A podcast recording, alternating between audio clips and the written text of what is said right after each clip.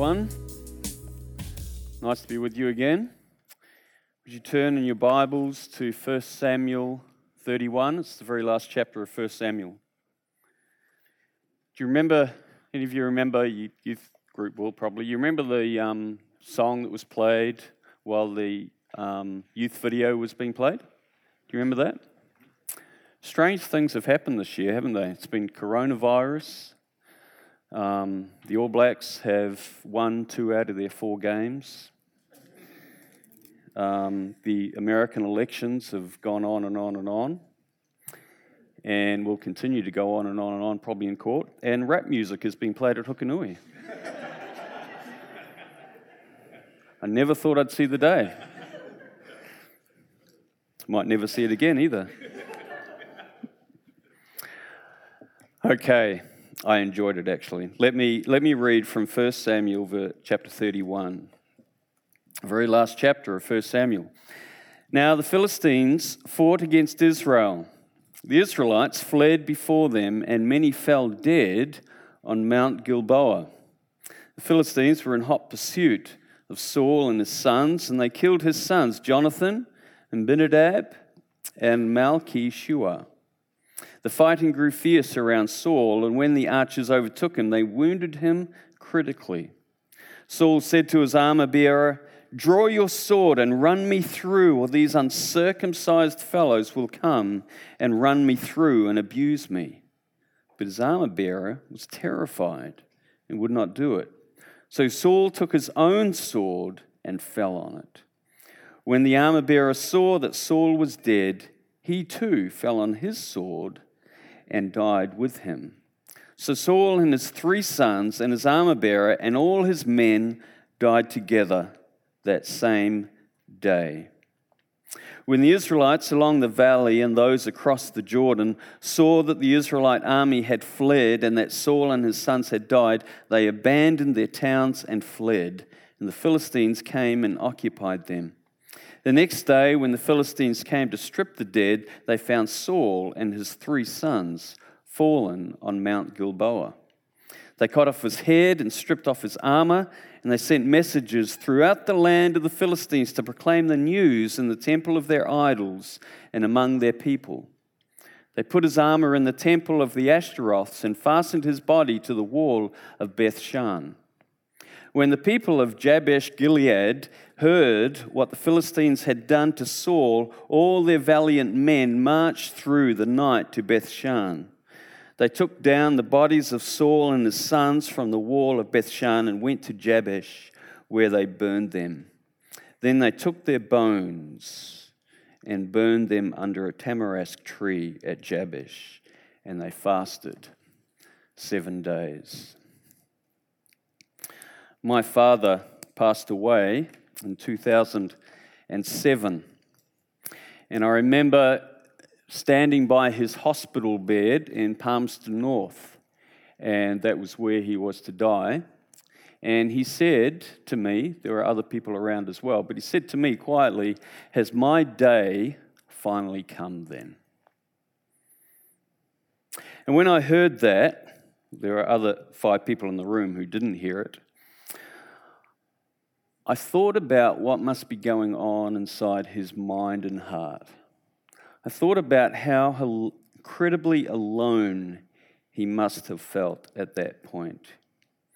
Here he was facing death, surrounded by other people, and yet incredibly alone. No one else in the room was dying, just him. You know, death is like that, isn't it? None of us have ever experienced it, so you can't actually kind of nail me on this. But death is an incredibly lonely thing. It's not like someone can come along and say, It's all right, we'll face it together. We have to face it alone. There are things in life that we have to face alone, and death is one of them. Death is the final one of them. We all know this, but we don't like to think about it, do we? In fact, six months before my father died, I asked him, I said, Dad, have you ever thought about where you're going when you die? And straight away he said to me, I don't like to think about it. And we don't, do we? We don't like to think about death. When my dad asked me in that hospital room, Has my day finally come then? I thought about this man who'd lived a long life. He was 86 years old. He played halfback for the Aurora Rugby Club down in the Manawatu when he was young. He was in the Second World War, at least towards the end of it. He was in Japan with a peacekeeping movement a year after the Hiroshima bomb went off. He was there for 12 months. He was a successful farmer and he retired in Palmerston North, which is where he died.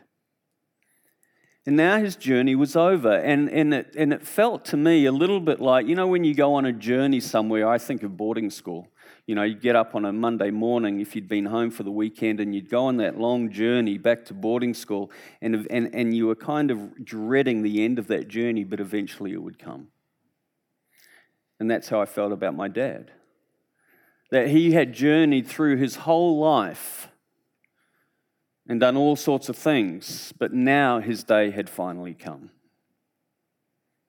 Now his day had finally come. And here we meet a man in this last chapter of 1 Samuel whose day has finally come as well Saul, King Saul. We first met him, I preached the sermon here. We first met him when he was looking for donkeys, just an ordinary guy. And then his life changed forever when Samuel anointed him as king. And he led Israel into countless numbers of battles. And then David came along. And Saul grew jealous and envious. Saul was the man who was ruling the country, but he himself was ruled by his own emotions. Reminds me of someone else this week who has been a ruler of a country. And he tried many times to kill David. You see, Saul had real heart problems. He cared too much about what people thought of him. And eventually, God took his spirit from him and replaced it with an evil spirit. Probably not the most flattering of biographies if there was a biography on Saul and you were to read it. But now that's all behind him. And like my dad, he's facing the question on this mountain called Gilboa with the Philistine army surrounding him Has my day finally come then? You see, Israel, you'll know because you've been through 1 Samuel, Israel, uh, um, the Philistines are Israel's old enemy and they're in battle again. And Israel are getting hammered. There are casualties everywhere. And what's interesting is that the Philistines have been at war ever since the beginning of 1 Samuel, going back into the book of Judges. And you remember the reason that Israel wanted a king in the first place? So they could defeat the enemy so they could defeat the enemy. And, and, Saul was the chosen one. Saul was the one that was chosen as king. But now, at the end of 1 Samuel, the Philistines are still there. Having a king has not helped them. Verse 2 tells us that the Philistines were in hot pursuit of Saul and his three sons.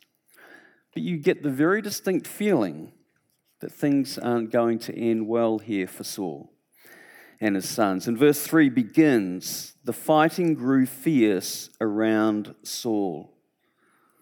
Just imagine yourself in that situation. Put yourself on the hill, put yourself in Saul's armor. The enemy is all around you, the fighting is fierce. It sounds like Saul and his sons are increasingly being backed into a corner, and then it says that the archers overtake Saul and critically wound him. We don't know how many arrows he's taken, perhaps an arrow in the leg, an arrow in the shoulder, an arrow in the neck, an arrow in the chest. He's critically wounded. wounded. His day is almost up. His day has finally come, and he knows there's no way out of this. He, and, but he wants to choose the way. And so he asks his armor bearer, he tells his armor bearer, Grab your sword, run me through, kill me. Don't let these Philistines do it. That, they'll just mock me and gloat over me, and I don't want that. But his armor bearer refuses. And so Saul takes his sword as a last resort and falls on it. Dies. That's it. And the day after the battle, we read, remember that the Philistines are wandering over the hillside as I guess the conquering enemy would do after the battle, wandering back over the hillside on which the battle was fought. And then they come across Saul and his three sons, all dead. And verse 9 tells us they cut off his head, that's Saul's head, and they stripped him of his armor. And they sent messengers throughout the land of the Philistines to proclaim the news in the temple of their idols and among the people. Saul's death is good news for the Philistines. The enemy's been conquered. But this phrase here in verse 9 Look at it. It says, to proclaim the news is exactly the same phrase that occurs 54 times in the New Testament to mean preach the gospel. Exactly the same phrase. The Philistines are running around the country preaching the gospel that King Saul is dead. If we go to the New Testament for just a moment, Luke chapter 8, verse 1 actually sounds a little like what the Philistines were doing. It says that Jesus went throughout the cities and villages proclaiming or proclaiming and bringing the good news of the kingdom of God going throughout towns and villages, just like the Philistines did, proclaiming the good news, just like the Philistines did, telling news of a king, just like Jesus was doing.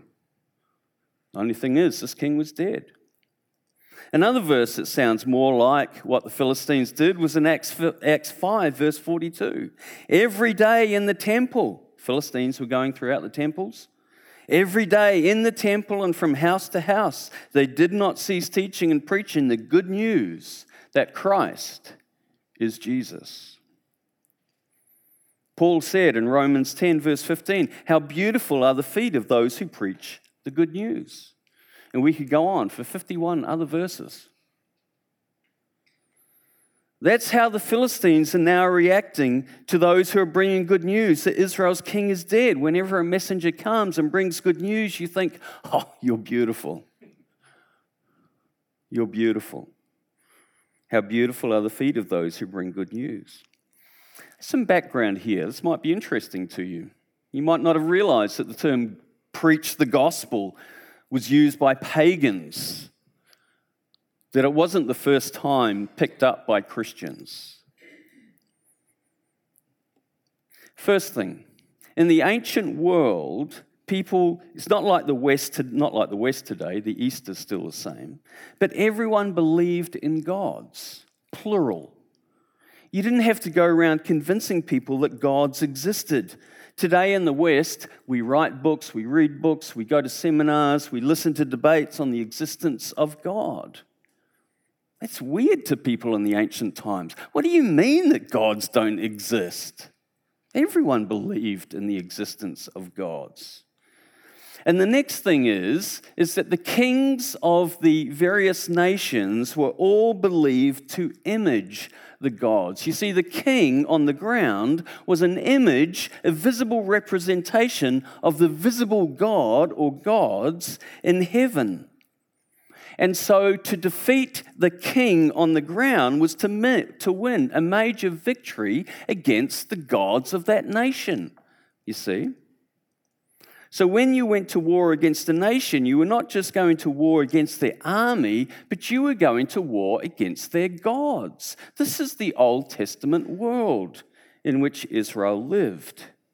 To win on the battlefield, on the ground, was to win in the heavens above. And you see, victory was a sign that your gods were better than the gods of the side you were fighting. Might sound a little bit strange to us, but completely normal in the ancient world. One other thing every nation had their temples. I do traveling in Asia, I think I've told you that before. Temples are all over the place. You talk to people in Asia about this, it's just like, yeah, we know this. Every nation had their temples. Inside temples were stone, wooden idols. They were representations, just like the king was. They were representations of their gods in heaven. This explains why the Philistines went throughout the country, including their temples, proclaiming this good news. You see, it's not just that Saul has been killed but we have defeated Israel's God. Our gods are better, in other words. You see, you just imagine being a Philistine and you imagine hearing this good news. A little, probably a little bit more background would help. You see, people believed in the ancient world that the gods affected were responsible for things like the weather, agricultural production, health, wealth, food, all of life. You had to have many gods to take care of that, but that's what the gods were there for. And so when your army comes back from war to say they've defeated the enemy, this is really good news for your life. In other words, you must be worshiping the right God or gods.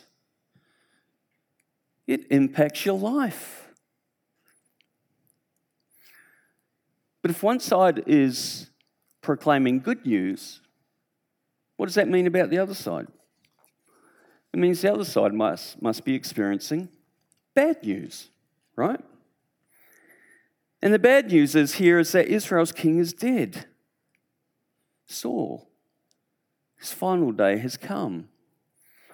Look at verse 7. Notice how all of Israel react. I'm talking about all the civilians not, Israel, just, not just Israel's army, but all the civilians in Israel. Verse 7 When the Israelites along the valley and those across the Jordan saw that the Israelite army had fled and that Saul and his sons had died, they abandoned their towns and they fled. See, what does that tell you? It tells us that their confidence is absolutely shattered, their hope is gone, their king is dead and along with it, their hopes and dreams. Remember that, it, remember that Israel had pinned their hopes on Saul. Remember again, back to 1 Samuel 8 19. Israel told Samuel, We want a king over us. Then we'll be like all the other nations, with a king to lead us and to go out before us and to fight our battles. Give us a king. Give us a king, and we can finally start to win battles. We can finally start to live in peace. And Saul is the man who's given that job. And when Saul is announced as king at the end of 1 Samuel 10, in verse 23, it says that as he stood among the people, he was head and shoulders above all the rest. You can imagine all the Israelites standing there going, This is our man. Maybe that's what's happening, at least for half of America right now. And Samuel said to all the people, Do you see the man the Lord has chosen? There is no one like him among all the people. Then the people shouted, Long live the king. He's where our hopes and dreams lie. He's the one we've been waiting for. He's the one that's going to take down our enemies. He's the one we are placing our trust in. Long live the king. And now that king is dead. His day has finally come. Let me ask you a question. Let's come down from Mount Gilboa to Hukanui. What happens when the thing in your life that you have been trusting in to bring you life dies. What happens when the thing in your life that you have been trusting in to bring you life leaves you? You die as well. I remember meeting a guy a few years ago back in Brisbane, got to know him a little bit, went out to coffee a few times, became kind of friendly. He was from the UK, probably in his young, lower 30s, I guess, had a PhD from Britain, came out with a young baby to Australia to make a life. And I came into his life probably after 12 months of being in Australia. He hadn't been able to find a job. Put in 100 applications, I think. No job. Super qualified, super intelligent, young guy, and just nothing for him. And I remember having coffee with him one day in a cafe, and he said to me, I f- and, and, and you could kind of just see, the, see him starting to tear up. He said, I feel like I have died. I ached for him. I ached for him. I feel like I have died. His day had not finally come, but it may as well have. Because everything that he was looking for life in was not there. And consequently, he felt dead. That's Israel. That's Israel. Their hope, their confidence has gone. He's died on the hill of Mount Gilboa. That he was the one they were putting their trust in, their hopes in. He was the one that they were looking to for life. And how do they react? They flee their homes. They abandon their towns, the places where they live. They're effectively saying, We can't go on living, at least not as we normally have. Their hopes have been dashed and they can't see a future. That's what happens when the thing that we are trusting in, putting our hopes in, suddenly disappears from our life. We feel like we've died. We might not flee our home, but we might give up. We might feel hopeless. We might even go looking off. We might even go off looking for something new to replace it, to put our trust in. You know, one of the greatest deceptions, I believe anyway, of Satan is to have the church think that head knowledge of the gospel, the good news, is enough. While we go about our lives placing our faith in all manner of things.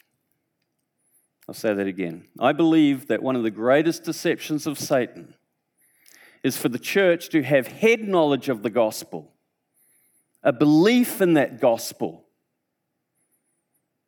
and yet day to day go about our lives putting our faith in other things that we could variably that we could invariably call good news. Remember for a moment who Israel are. God's chosen people, they worship God. They offer Him sacrifices regularly. If you know your Bibles, you know that. They believe in Him. If you walked up to an Israelite on the street and you said, Who is Yahweh? they would, say, they would just rattle off their doctrinal statement. They would say, Look at the songs that we sing about Him. We pray to Him regularly. He is the creator of the ends of the earth. And one day we look forward to Him bringing in righteousness, salvation, the kingdom. But you see, all this is at a confessional level. You remember when Jesus said to the Israelites, in, uh, sorry, to the Pharisees in Matthew 15, He says, They worship me with their lips, but their hearts are far from me. It was a confessional type of faith. It was all head knowledge. But as soon as their king is gone, as soon as their is what they are really placing their hope in is gone, then their confidence is gone. Their hope is gone. And their true faith is exposed. Just imagine for a moment that Israel had won. Just back in 1 Samuel 31, just imagine that they'd won the battle. Saul didn't die. What might their reaction have been? Can you guess? Of course you can. Joy, obviously. A victory parade, like they always did, going back into Jerusalem. And what? Praising God. But it would all be hollow, wouldn't it? You know, it'd all be surface level. It's just all head knowledge. It's good news. But it's only in the head.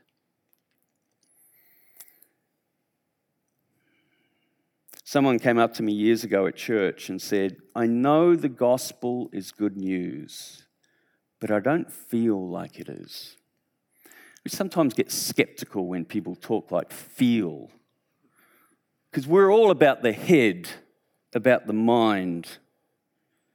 What he was meaning was, I know it in my head, but I don't experience it in my heart. And what I'm suggesting is that that's Satan's greatest deception, that it's okay just to experience it in the head, but not in the heart. How much of the church is like that, do you think? How much of the church would say it's all head knowledge? Gary gave me a book. You're getting worried now, aren't you? Gary gave me a book two years ago called Enjoying God. And I remember I was talking about it at the time. For some people, that's a foreign concept enjoying God. You enjoy a vanilla latte, you enjoy an all black win, you enjoy a good steak, you enjoy, you know, a rap video, whatever it is, but enjoying God? I mean, isn't God just like doctrine in the head kind of thing? Faith? For others, it's, I mean, it's nice to enjoy God, it's cream on the cake, but it's not essential.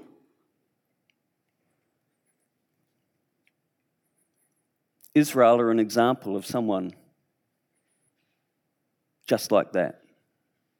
It's all head knowledge, but no enjoyment of God, no real faith in God. And we know that. How? Because when the person they are pinning their hopes and dreams on dies, they die too. A.W. Tozer, you've heard of him? says, We have substituted theological ideas for an arresting encounter. We are full of religion, religious notions about God, but our greatest weakness is that for our hearts, there is no one there. In other words, what he's saying is that we have all of these great ideas about God in our heads, but for our hearts, there is no one there. I would put it like this What he means is that we believe in good news as theological ideas in our heads. But our problem is that there is no good news for our hearts. And for that, we go looking elsewhere. We trust in Jesus to get us to heaven. But during the week, we place our faith and trust in other things to get us through the day. Does that make sense? We trust in Jesus to get us to heaven in our heads, but during the week, we have these other gospels, you see, that we place our faith in to get us through this life. And when we lose those things, it can feel like we have died. It can feel like our day has finally come.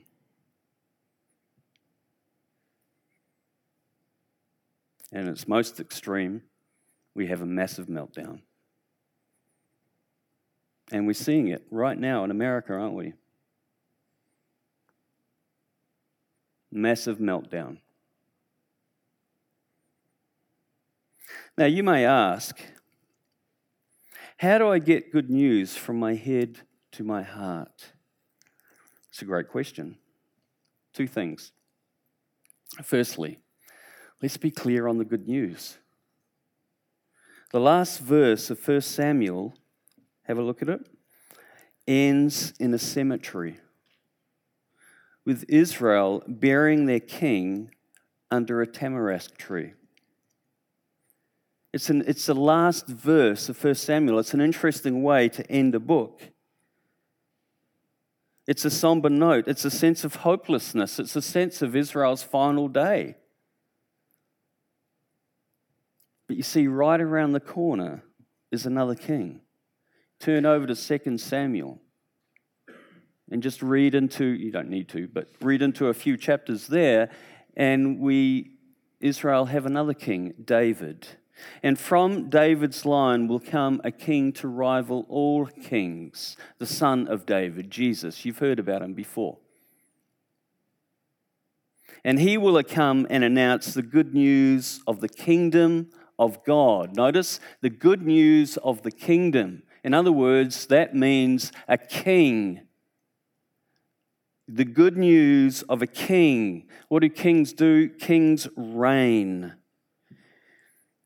And he can announce that. Why? Because he is going not to Mount Gilboa, but to the hill of Calvary. Not to live, but to die. Not to be defeated by the enemy, but to defeat the enemy. The three big ones sin, death, and Satan. You see, death is not the final day for Israel, and death is not the final day for those of us who embrace that good news. And when we think, and when things that we trust in, when things that we pin our hopes in leave us, it is not our final day. The good news is that the enemy has been defeated and that Jesus reigns. Secondly, when something that you are, and this is hopefully this is very practical, when something that you are placing your confidence in your life, when something that you are placing your confidence in deserts you, don't run from the pain. When something that you are placing your confidence in, let me just be straightforward, for your happiness, deserts you, don't run from the pain. Sometimes the best thing, and I speak from experience, sometimes the best thing that can happen to us is to have our false confidences exposed. And you know when they're exposed when they're gone and all you feel is pain. It's not hard to figure out. We might feel like our life is over. We might feel like that we have died, that we have had our final day. But what is happening is actually a good thing. The pain is an indication of where our faith has been. Church I was at back in Australia, I remember talking to um, an older gentleman once after the service, and who had recently, re- who had not long retired and he said to me, when I retired, I just felt really down. I felt low. I felt, you know, I just felt like, it was, you know, you know, he's just expressing uh, what sounded a bit like depression. And, um, and then he talked to someone else in the church, and they said, You're not depressed, you just need something else to do. So now he's going on cruises around the world. Do you understand what's happened there? He just replaced his work, the thing that he was placing his confidence in and trusting and hoping, and now that's gone. He feels like he's died, and now he goes and picks up on something else. Exchange one gospel for another. What would have been the more mature course of action? To understand what the pain is all about, you see? To understand what the pain is all about, to understand, oh, I'm feeling, I'm feeling really, really put in your word because I've been trusting this too much. This is where my hopes and plans and dreams have been. And, and that's why I'm feeling like I am. I don't need to go and turn to a cruise. I need to turn to who? The one that I talk about and sing about in my head now needs to be there for my heart. You see? That's what Tozer means when he says we've got all these theological ideas in our head, but for our heart there is nothing there. And when our heart is exposed and we find that there's nothing there, what do we do? We turn to a cruise. And the point is no, turn to Jesus. Believe that He is more than for your mind and your head, that He is there for your heart, that He's there to satisfy your heart. Read the Psalms to get that. Contrast this gentleman I was talking about, and I don't, I don't honestly mean to criticize any body that I use in illustrations because I really could just use myself in all of them, but you'd start to wonder whether I even kind of get the stuff if I just. But contrast this with another guy, a pastor, not Gary, just in case you might have wondered. It's not me either, by the way. Who um, I was talking with, and he said to me, I'm, I'm working way too much. I'm out four nights a week, um, and it's just way too much, and I, I, I don't know what to do. And, and so we talked, and I said, Can you not kind of take the time that you're taking out in the evening? and, and then take that off, say from three o'clock to six o'clock at night, and be with your family. So, so in, in effect, just work, you know, so you're working too much. Okay, so you're out too many nights a week. Okay, you can't avoid that. So instead of working all that time during the day, just say, well, I'm not going to, I'm going to take this three hours out here. I'm going to have that off because I'm working tonight, right? Seems like a simple kind of plan. But the more we talked about it, the more I sensed that he didn't really want, he, he couldn't do that. I didn't want, and, and so finally I said to him, is there, a, is there a problem with doing this? And then he said, Well, yeah, there is. Because then my, I'll have to take time away from my sermon preparation.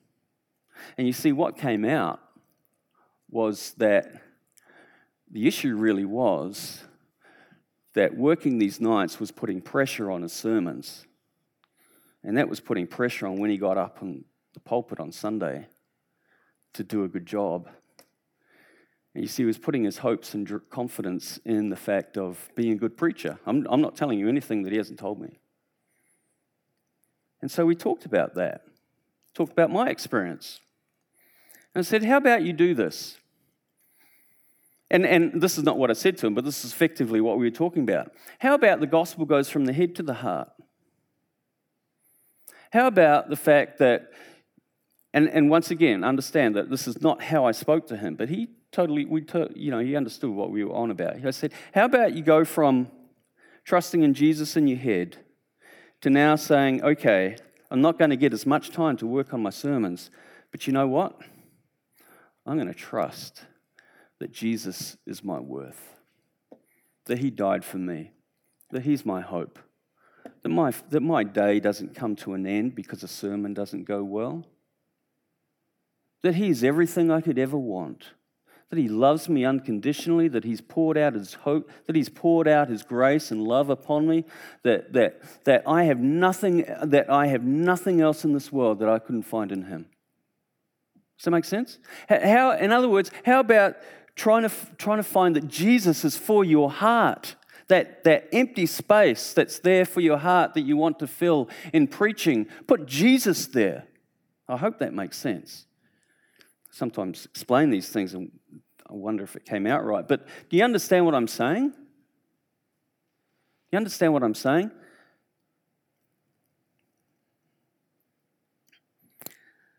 There's an opportunity for the heart to find good news every time you feel pain when something has left you. That's the point.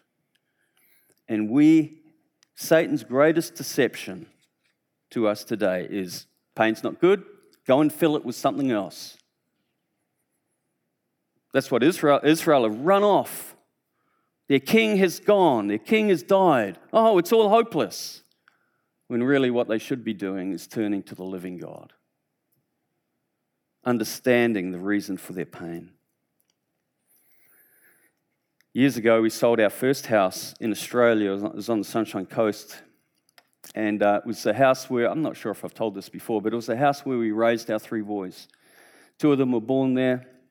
You know, and if any of you are parents, you look back probably on that time as, you know, one of the most wonderful times in your life when you're raising kids, you know, snappies and they go to school and you're teaching them reading and all that kind of stuff. And that was the memories I had of this house. And we were selling it. And I remember standing in the kitchen one day with had my had a good friend there, and I remember standing with a real estate agent, just going through all the contract and stuff, signing the contract to put it on the market. I remember standing there getting teary. I thought, good night, I can't let him, I can't cry in front of a real estate agent. But then it was then it was like just a clear message from the Lord. And this is what I heard Oh, you know, nothing freak or anything like that. Just, Alan, if you can't let go of this house, how are you going to be able to let go of your life when, your fi- when your day finally comes? It's helped me. Because all of life is a training ground for that final day. See, all of life is letting go, isn't it? There are letting go of all sorts of things relationships, finances, jobs, you name it bad sermon, all sorts of things that we have to let go, th- let go of through life. And every time we do, you will notice if it's really important to you that a part of you dies. But it's so important that we see that as training ground for the final day. Every time that happens, it's an opportunity to experience the good news, not in our heads, but in our hearts. And the way that we do that is not by running from the pain, but by running to Jesus. If we can't do that, He's not good news. Let's pray.